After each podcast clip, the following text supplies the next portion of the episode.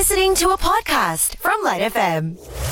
Healthwise with Doctor Rajbans on the Light Breakfast, where your health matters. It's the free clinic today, and the good doctor is here to answer all your medical questions. And we have another one in from our DigiLightline. This one is in from uh, Dave. It says, uh, good morning, Doctor Rajbans. I think I have blood sugar problems, even though my blood tests are fine. If I'm late eating or feeling tired, I get shaky hands and I feel sick. When I eat something, then the headache and symptoms go.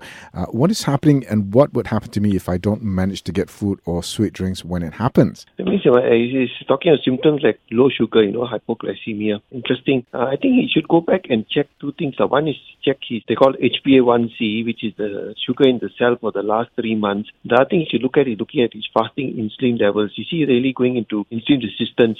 Sometimes people who are getting metabolic syndrome, insulin resistance, the first symptoms they actually get is symptoms of low sugars. So they get craving for sugars. But the other thing also could be that whether he's having just a wrong diet. People who take too much of refined carbohydrates will go to this yo-yo of high sugars and low sugars, high sugars, low sugars. Mm. And uh, so they crave for more sugar because for just producing too much of insulin, and that as the sugar goes up, the insulin level goes up and then brings it down too low. So the sugar goes down and then they take more sugar, and it's a vicious cycle, which ultimately will lead to metabolic syndrome. If you look really hard at diet, I would take away all the refined carbs from his diet. You know, take more vegetables, some fruits, uh, protein and all that, mm-hmm. and see whether this craving stops. I think that's what's really happening. He's taking too much of refined carbs, or he's already getting metabolic syndrome where the insulin resistance is starting. So I think first thing is change your diet, cut away your refined carbs completely, you know, take more natural foods and see whether the uh, symptoms go away. If they don't, then go and check your fasting insulin level and see whether you're actually getting metabolic syndrome. Doc, a lot of people joke, myself included, about being hangry, you know, hungry and angry. It, yeah.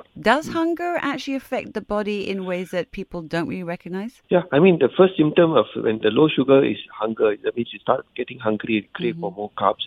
And the second one is you get irritable, you know, you start getting angry because it's just part of the symptoms of forgetting. Before you start feeling things like, uh, you know, tired and drowsy, sweating and all that, that come much later. Right. So hunger is the first symptom, and then irritability is the second one. You've been listening to a Light F M podcast on Shock. That's S Y O K.